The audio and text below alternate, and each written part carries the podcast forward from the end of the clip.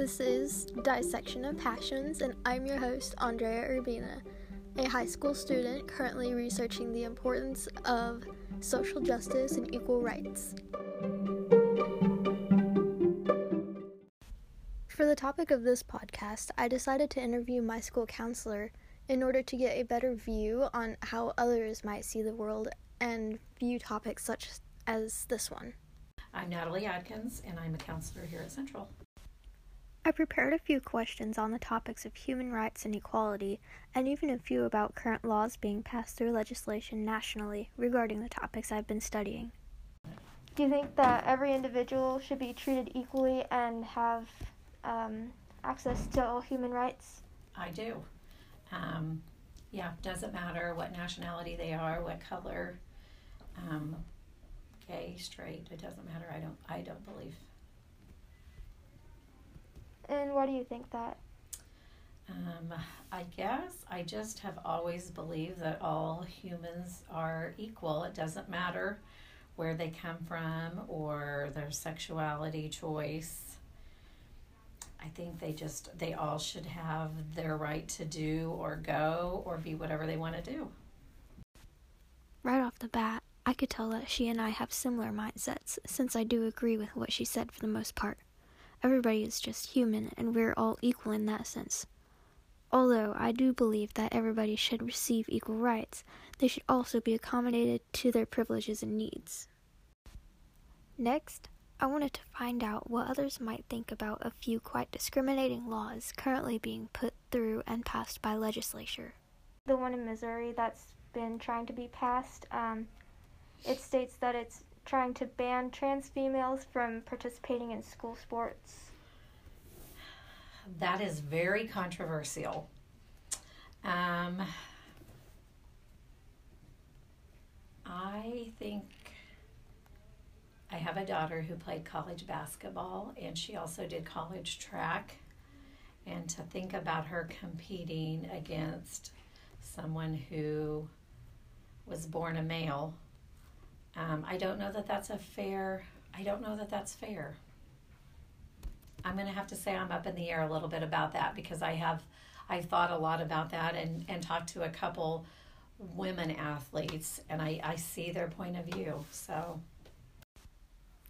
I get where she's coming from. Even though many transgender people, female to male or male to female, receive hormone treatment while transitioning, people will still think that they might have an upper hand or disadvantage compared to everybody else on the sports teams. There's the one in Arkansas that was just passed yesterday, banning transgender youth from gender-affirming treatment. So I have mixed feelings on that, but and this is just my own personal belief, I think that right should be theirs when they are old enough to understand. I don't know that I would say there's a certain age, because people are different and somebody might reach that age before somebody else. But I don't think that should be the decision of a youth.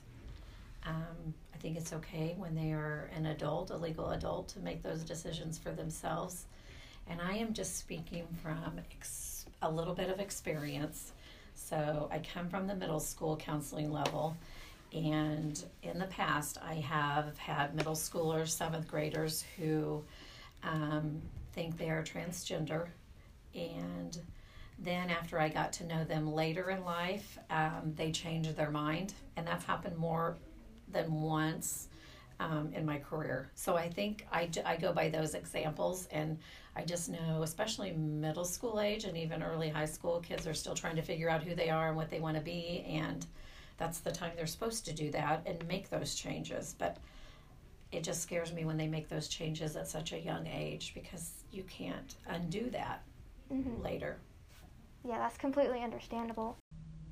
She does have a valid point about that. However, speaking from my own experience, I'd known that I didn't associate with the gender I was assigned with at birth, and still agree with that realization from 7 years ago. I know not everybody has the same experience or will know exactly who they are before the age of 18, and will most likely go back and forth while coming to a conclusion, but once they're sure and ready, they should definitely have the ability to be who they truly are. My research then migrated across the Atlantic Ocean and focused on a new French law for a moment regarding Islamophobia. There's a law that was just passed in France that bans Muslim females under the age of 18 from wearing hijabs in public, and Muslim mothers from accompanying their children on school field trips if they wear a hijab. Do you have a stance on that? They wear those, I believe, because of their religion and culture-based. I don't think that's okay. I think they should be free to choose to wear them if they want to. I think that should be up to an individual and not a law telling them you can or you cannot. So I don't agree with that. And with freedom of expression, do you think that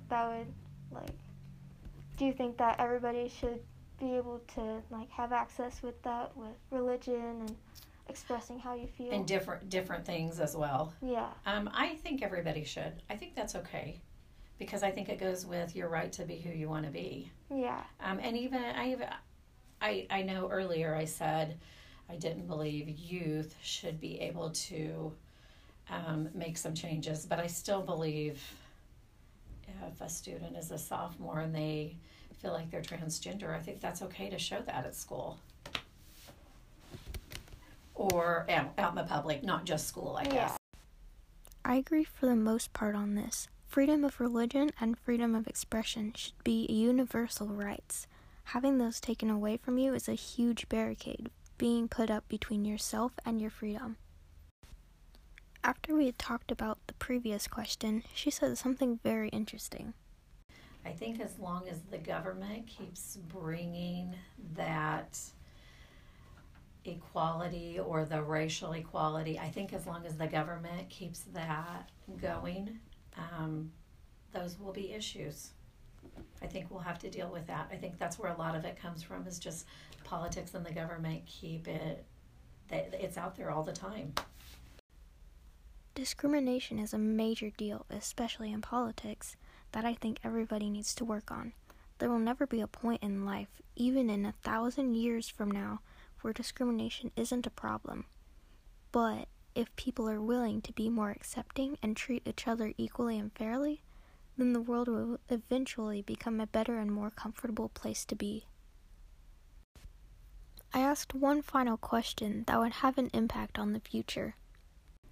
How do you think we in society can do better against discrimination, whether it's race, gender identity, disability, or age? I think I think there's a lot of work to do still. I think we've come a long ways, but we have a long ways to go. I think a lot of it starts with our kids as soon as they get in school.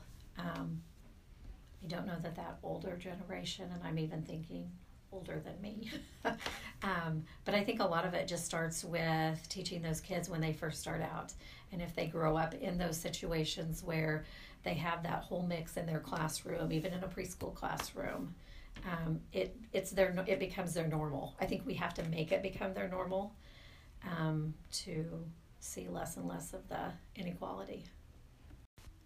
Making diversity normal is a great step towards more equality. I agree that we have come a long way, claiming more rights and freedom, but we're also moving backwards, and many people are losing rights. She made a very good point to start with the younger generation, but we also need to start with ourselves as well. I've learned quite a lot from this project, especially since I had the opportunity to discover somebody else's point of view on a couple topics that I'm very passionate about.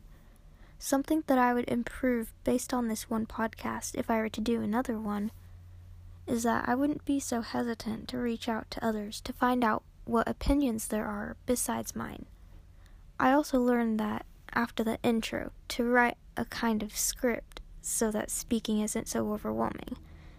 This was a great experience, and I'm considering making more shorter podcasts in the future now.